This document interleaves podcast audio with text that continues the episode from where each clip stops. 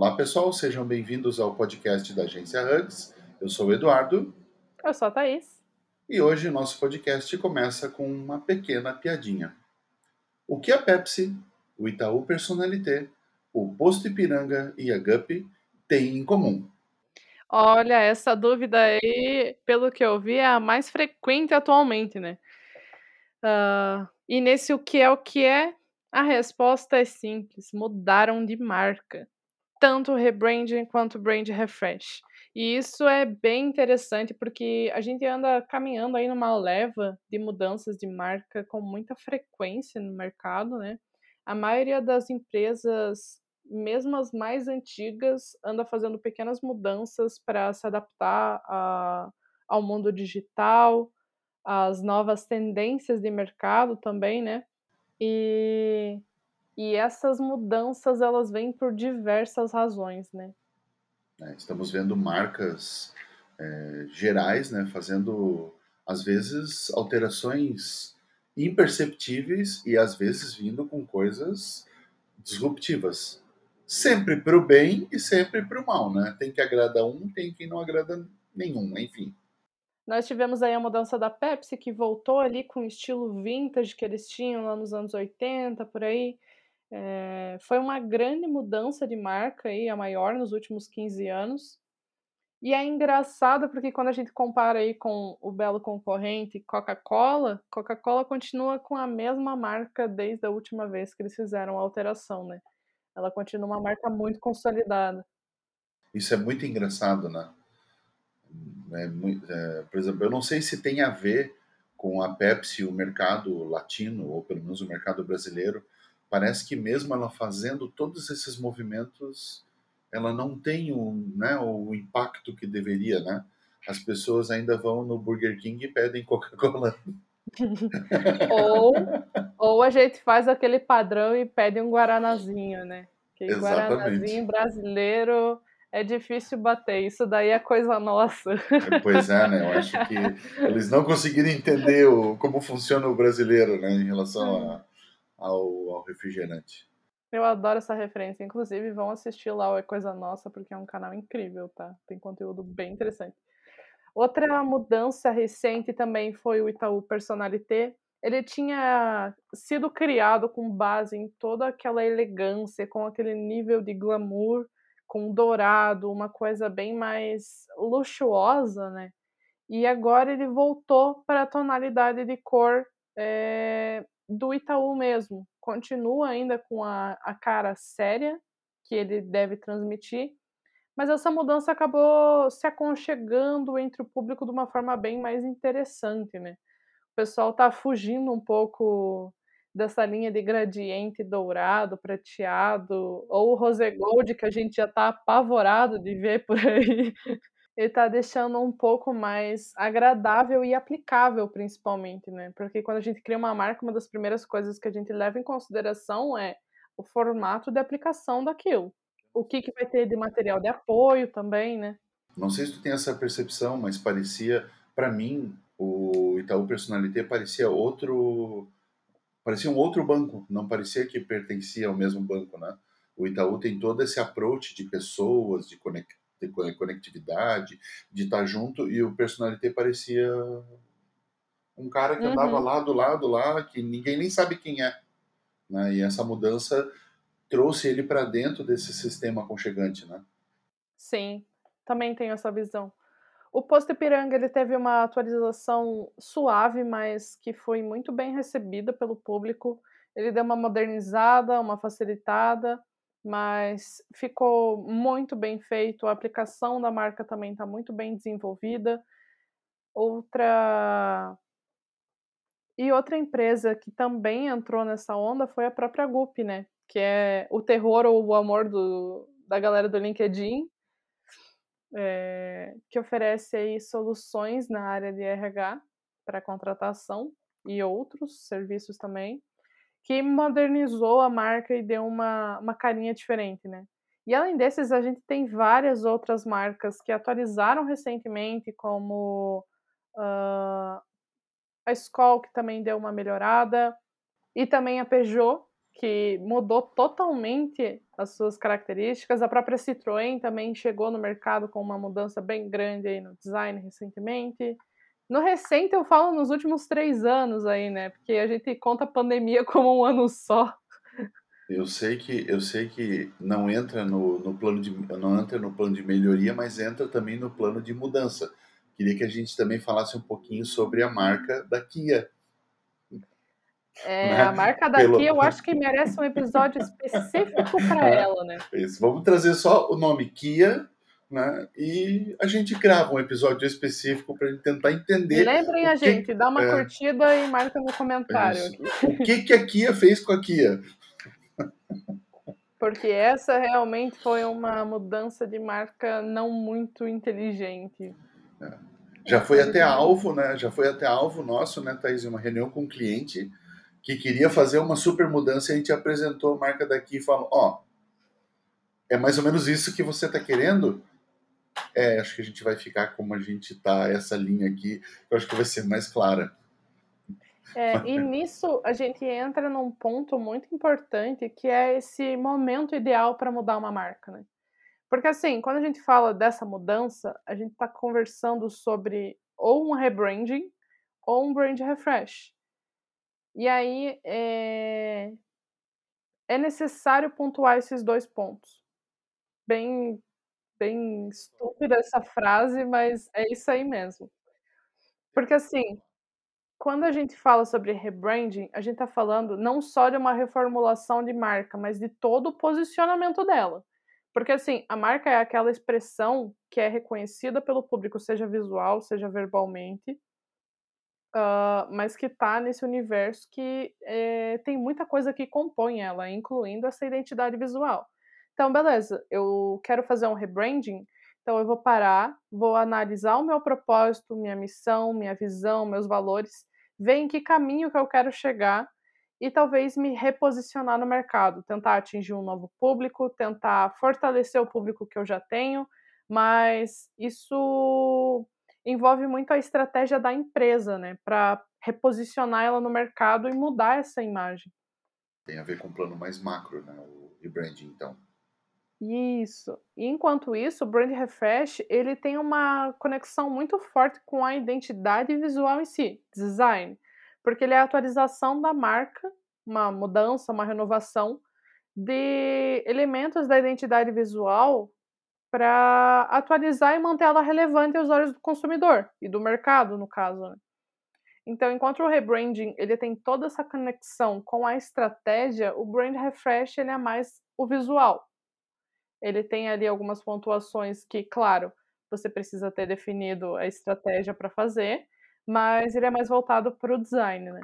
E quando a gente fala sobre esse ponto de mudança de marca, tem muitas coisas que são necessárias avaliarem. Uh, nós trabalhamos aqui na agência com diversos é, trabalhos, tanto de brand refresh quanto de rebranding. Atualmente a gente teve uma reunião hoje mesmo com o cliente para para entrar mais uma marca aí para produção dessa atualização. E alguns pontos levam essas marcas para esse caminho, né? Uma das principais é essa mudança dessa direção estratégica realmente da empresa. Então, se a empresa mudou de estratégia, está oferecendo novos produtos ou novos serviços, ou então está expandindo o mercado, está procurando se atualizar para refletir essas mudanças, esse é um, um ponto que precisa ser avaliado para mudança. O rebranding, da mesma forma ali, né? Então, se a marca atual não está alinhada mais com a imagem e os valores da empresa, é, isso pode acabar sendo necessário um trabalho mais profundo, incluindo mudança de logotipo, esquema de cor, tipografia, elemento visual, uh, mensagem de marca, forma de comunicação muitas empresas estão se atualizando atualmente exatamente para se comunicar com o público mais novo e se adaptar para as outras para as novas redes sociais e no formato que vem surgindo, né? Uma empresa que fez isso muito bem foi o próprio Duolingo, né? Eles tiveram pequenas mudancinhas ali na marca, só que eles mudaram totalmente a comunicação deles para uma forma muito criativa e divertida. Uh, eles têm um público gigantesco no TikTok. porque é, eles trazem muitas piadas e cotidiano. E eles abraçaram o humor do público contra eles, né? Então, tem, tem diversas brincadeiras sobre o Duolingo sequestrar alguém quando não fazem a tarefa certinha. O pessoal vai lá e comenta: Duolingo, não fiz a tarefa, minha avó sumiu, cadê ela? e o Duolingo fala: Não, não, tô tomando um café aqui pra, com ela. A hora que tu fizer a tua tarefa, eu te devolvo, né? É, uma coisa nesse sentido. E eles abraçaram essas piadas e acabaram crescendo muito com isso, porque eles se adaptaram com essa comunicação do público mais novo, que por um acaso é um público-alvo deles, porque são pessoas que vão estar procurando por uma forma de aprender uma nova língua, né? É um público muito abrangente o que eles têm. E nisso a gente precisa ficar muito atento, porque às vezes é, não são todas as marcas que estão preparadas para ser divertida. Isso não pois é. existe. É. Esse é um ponto que você toca bem importante, né? Que como marca você tem que olhar para o seu mercado e ver as possibilidades, né? Eu me lembro diversas diversas reuniões que nós participamos juntos. Não significa que porque o mundo está se divertindo nas redes sociais que a minha marca consegue se divertir. Existem marcas que não podem ser divertidas, né? que não, elas não conseguem acoplar porque o público, às vezes ela, né, ela precisa ter é, uma autoridade, um respeito, alguma coisa em que a brincadeira não entra no meio, né? O meme não faz sentido, ou se ele fizer, se ele fizer sentido, mas de uma maneira muito, muito, né, muito singela. Então acho que esse é muito importante, né? Mais do que navegar em modas, em tendências, é você realmente entender o seu público, o propósito, como você falou, e aí sim encaixar as diversas possibilidades que o mundo dá dentro da sua identidade, né? dentro do seu branding. É, eu acho que é essencial navegar nas tendências, mas não são todas elas que a gente pode usar. Isso é com certeza assim um ponto a ser avaliado. Uh, porque a gente também vê muito problema em relação a isso. Tem piadas que são permitidas, porque assim, você pode ser uma marca com humor, você só não pode ser uma marca piadista, às vezes. Exato. Por exemplo, eu até vi hoje uma postagem, né? Uma, uma comunicação falando sobre o Drake, que acabou não vindo pro Lollapalooza, né? Uh, só que ele ainda não devolveu o cachê. E aí o Serasa foi lá e marcou o tweet e falou: Oi, Drake. então, foi uma comunicação tão simples, foi literalmente uma palavra, mas foi muito divertido, porque as pessoas já conectam diretamente com a falta de pagamento de alguma coisa ou devendo alguma coisa com o Serasa. E é uma, é, e é uma instituição séria que usou um pequeno negocinho que Exatamente. faz todo sentido. Então, e detalhe, né? Foi no, no Twitter, que é um canal de comunicação que permite esse tipo de coisa também. Talvez se fosse em outra rede social isso não funcionasse tão bem. Uh, mas ao mesmo tempo, isso se aplica a diversas outras marcas que a gente vê por aí. O Nubank, a Netflix, que continuam tendo esse, essa pontada de humor. O Ponto Frio também faz muitas brincadeiras. Só que a gente está falando de uma área que tem um público muito amplo, que é varejo, que é o banco em si. Só que tem empresas que às vezes esse tom não pode ser tão divertido, então precisa ser avaliado antes de, de fazer qualquer dessas mudanças voltada a isso. Se você chega para mim e fala, eu quero mudar minha marca porque eu quero que ela seja divertida, a gente vai sentar e vai analisar se ela pode ou não ser divertida. Esse é um ponto essencial nessa mudança, né? Outro ponto que precisa ser muito que leva a uma mudança de marca é uma fusão ou aquisição, né? Quando uma marca é adquirida ou ela funde com outra, isso precisa ser refletido em uma nova identidade, muitas vezes. Uh, e acontece com, com muita frequência em diferentes pontos, né? Um exemplo é a própria TOTUS, né? Ela se juntou com várias empresas e muitas delas adaptam e abraçam a marca TOTUS e deixam de ser quem elas são, porque agora elas fazem parte de um, um novo grupo, né? E da mesma forma, isso precisa ser muito pontuado com cuidado, porque assim, ó, quando uma empresa está fazendo uma fusão, ou seja, ela está se unindo a outra empresa, se isso não for bem definido, o problema futuro pode vir com muita velocidade. Porque assim, se vocês são duas empresas diferentes que se tornam uma, e você não define como que ela vai ser, você continua sendo as outras duas. E você vai estar tá competindo entre teu próprio negócio. E às vezes, entre escolher esses dois, uma pessoa vai escolher uma terceira via. Porque você não vai estar tá conseguindo nem se comunicar com o teu público da melhor forma, porque você fica nessa de, ah, eu sou quem? Então, assim, você não consegue fazer um flyer, você não consegue se posicionar, não faz uma rede social interessante, não tem um site bem feito, uh, não consegue fazer material offline bom porque tudo gera uma cadência muito grande, com muitas pessoas envolvidas, que acaba não fazendo nada. Isso é um problema que precisa ser muito cuidado, muito evitado, da mesma forma que a própria aquisição, né? Como eu falei ali antes, uh, quando uma empresa adquire outra, ou dependendo da arquitetura de marca, ou ela pode continuar com a marca que ela tem, talvez dar uma modernizada, mas mantendo o estilo antigo dela, como por exemplo eu vou citar a TOTS de novo, né? A TOTS comprou a RD Station, a RD Station não mudou de marca. A RD pois Station é. continuou exatamente lá como ela está. Ela só entrou no border, ela só entrou no border do, da TOTS. Exatamente. Mas tem outros que são adquiridos. Vou citar a TOTS de novo, são nossos clientes aqui em Santa Catarina, então. Temos liberdade para isso. que tem outros produtos que eles só incluem com a marca atual da TOTUS, que são adaptados pelos especialistas da matriz para que tudo se encaixe na arquitetura de marca, nesse guarda-chuva e se alinhe conforme as necessidades, conforme o público também, né? Dependendo se é RP, se é software, se é para e-commerce, é, se é TechFin e por aí vai. Uh, um outro ponto que causa bastante essa, essa mudança de marca são os problemas de reputação, né? Deu ruim na marca, passei, fui cancelado. O que, que a maioria faz? Ou aceita o erro, tem uma gestão de crise boa, ou simplesmente exclui a outra marca, finge que nada aconteceu e começa a outra.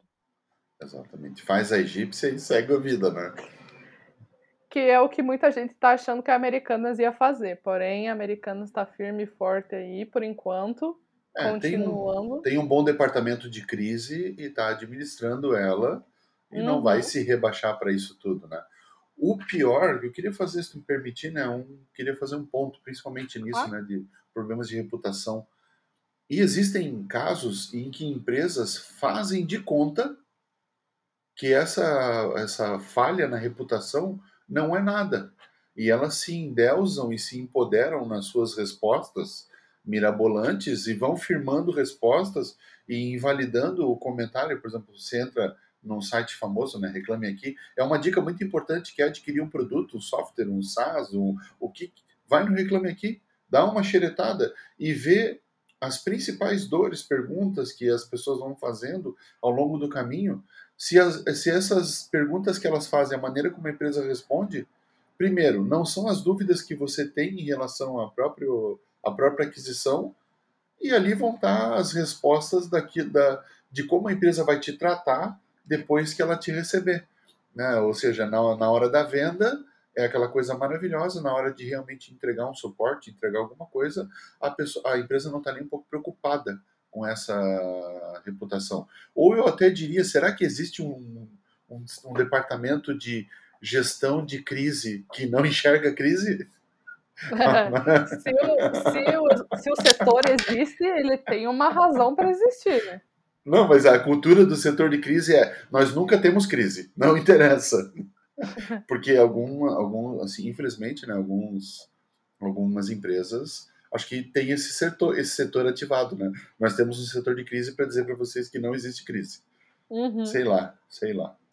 Pode é, seguir. E tá? segundo o próprio blog do Reclame Aqui, eles também fizeram uma pesquisa que mostra que é, 94% dos consumidores não fazem negócios com uma empresa que tenha má reputação. Então, assim, se a marca tá sendo mal falada, ela não vai ser indicada e ela ainda vai ser mais mal falada ainda. Pois é. E a gente tem aí muitos casos diferentes de coisas que aconteceram que não tem como reagir de forma muito positiva.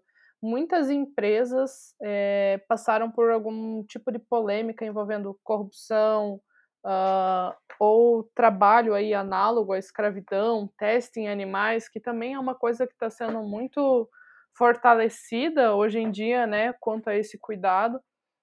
Eh, e e talvez só o mudança da identidade visual não vai fazer diferença. Se a cultura da empresa continuar sendo aquela cultura que abraça todas essas coisas negativas, você vai ter problema de novo com isso. Então, assim, se você tá com se você comprou, por exemplo, uma empresa com uma má reputação e quer trazer ela para o para o mercado bom de novo, o que precisa ser avaliado é, primeiro, processo interno. Antes de começar a pensar marketing, antes de começar a divulgar qualquer coisa, você precisa parar para ver como que tá, da cabeça aos pés do teu negócio, o processo interno. Pessoas, processo, eh, produto, serviço, hã, atendimento, caso seja um uma empresa que tenha atendimento realmente ali, né, hã, os meios que são feitos isso, quais são as maiores reclamações dessas pessoas e como que você pode responder isso de uma forma que vai resolver o problema. Vai ter que abrir a caixa preta. É, tem que abrir a caixa preta antes de começar a mexer em qualquer coisa referente a marketing e a branding, porque se você ir atrás disso sem resolver os teus problemas internos, você só vai encobrir o problema e ele vai aparecer de volta. Não não tem outra E daqui a pouco vai começar a contaminar a marca que adquiriu, né, porque isso vai se alas Exatamente. vai se alastrando, né. E aí você investiu mais dinheiro ainda para fazer uma marca, para trocar coisa, para se você tem espaço físico aí para arrumar gôndola, para trocar fachada, e aí você vai ter que trocar tudo de novo.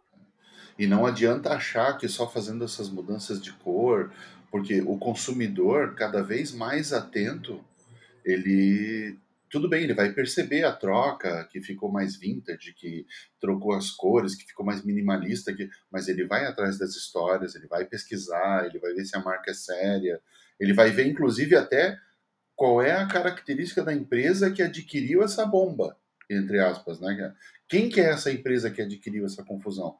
Então não adianta a gente achar que com uma bomba de fumaça a gente vai conseguir passar pelo consumidor sem ter a criticidade que o consumidor tem hoje em dia e que cada vez vai ser melhor e maior, né.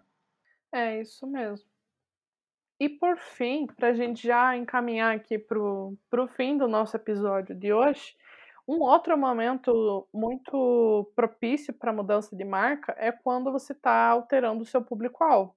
Então, se você tá tentando alcançar um novo mercado, lançou um novo produto e quer entrar pra outra área, ou você tá tentando fortalecer um um produto diferente, eh, como por exemplo a a Pepsi, né, como a gente falou ali, ela criou, eh, atualizaram a nova marca, mas eles vieram com muita força na Pepsi Zero. Então eles estão fortalecendo bastante essa linha do zero açúcar, e esse foi um momento apropriado para mudar de marca, pra se comunicar melhor com esse público. Hã, então assim ó, pra resumir, quais são os principais momentos pra mudar de marca? Quando a direção estratégica do negócio se alterou, quando a marca atual já não tá mais alinhada com os a missão, visão e valores do negócio, com o propósito do negócio, quando a a marca ou passou por uma fusão ou por uma aquisição, quando ela tem problema de reputação e quando ela mudou o público-alvo. Esses são, assim, os principais momentos pra realizar uma troca bem bem feita de marca, né. Bom pessoal, então chegamos ao fim, né, desse assunto que parecia simples lá no começo, né, começou com uma piadinha, mas ele é muito complexo. Ele trata, né, do do tema mais né, do ativo mais importante que é a marca dos nossos negócios. Uhum. E eu convido vocês, né, a acessar o nosso site, agenciahugs.com.br/blog, e lá ler o conteúdo sobre rebranding, né, sobre branding, e tirar suas dúvidas. A gente tem espaço pra comentário, façam suas perguntas, e a gente vai prontamente respondendo um um, né, cada uma delas. E se você tem algum outro interesse relacionado à marca, também questiona, coloca lá para nós, para a gente ir atrás, pesquisar e a gente poder gravar um novo, um novo episódio com esse tema também, que é bem polêmico e, de novo, vou lembrar, é o maior ativo que os nossos negócios têm. Então a gente vai ficando por aqui. Um abraço, Thaís, obrigado pelo compartilhamento do conteúdo e até a próxima, pessoal. Até a próxima. É o podcast da agência Hugs, especialista em marketing com foco no branding digital. Ouça nossos episódios no Spotify e também no YouTube.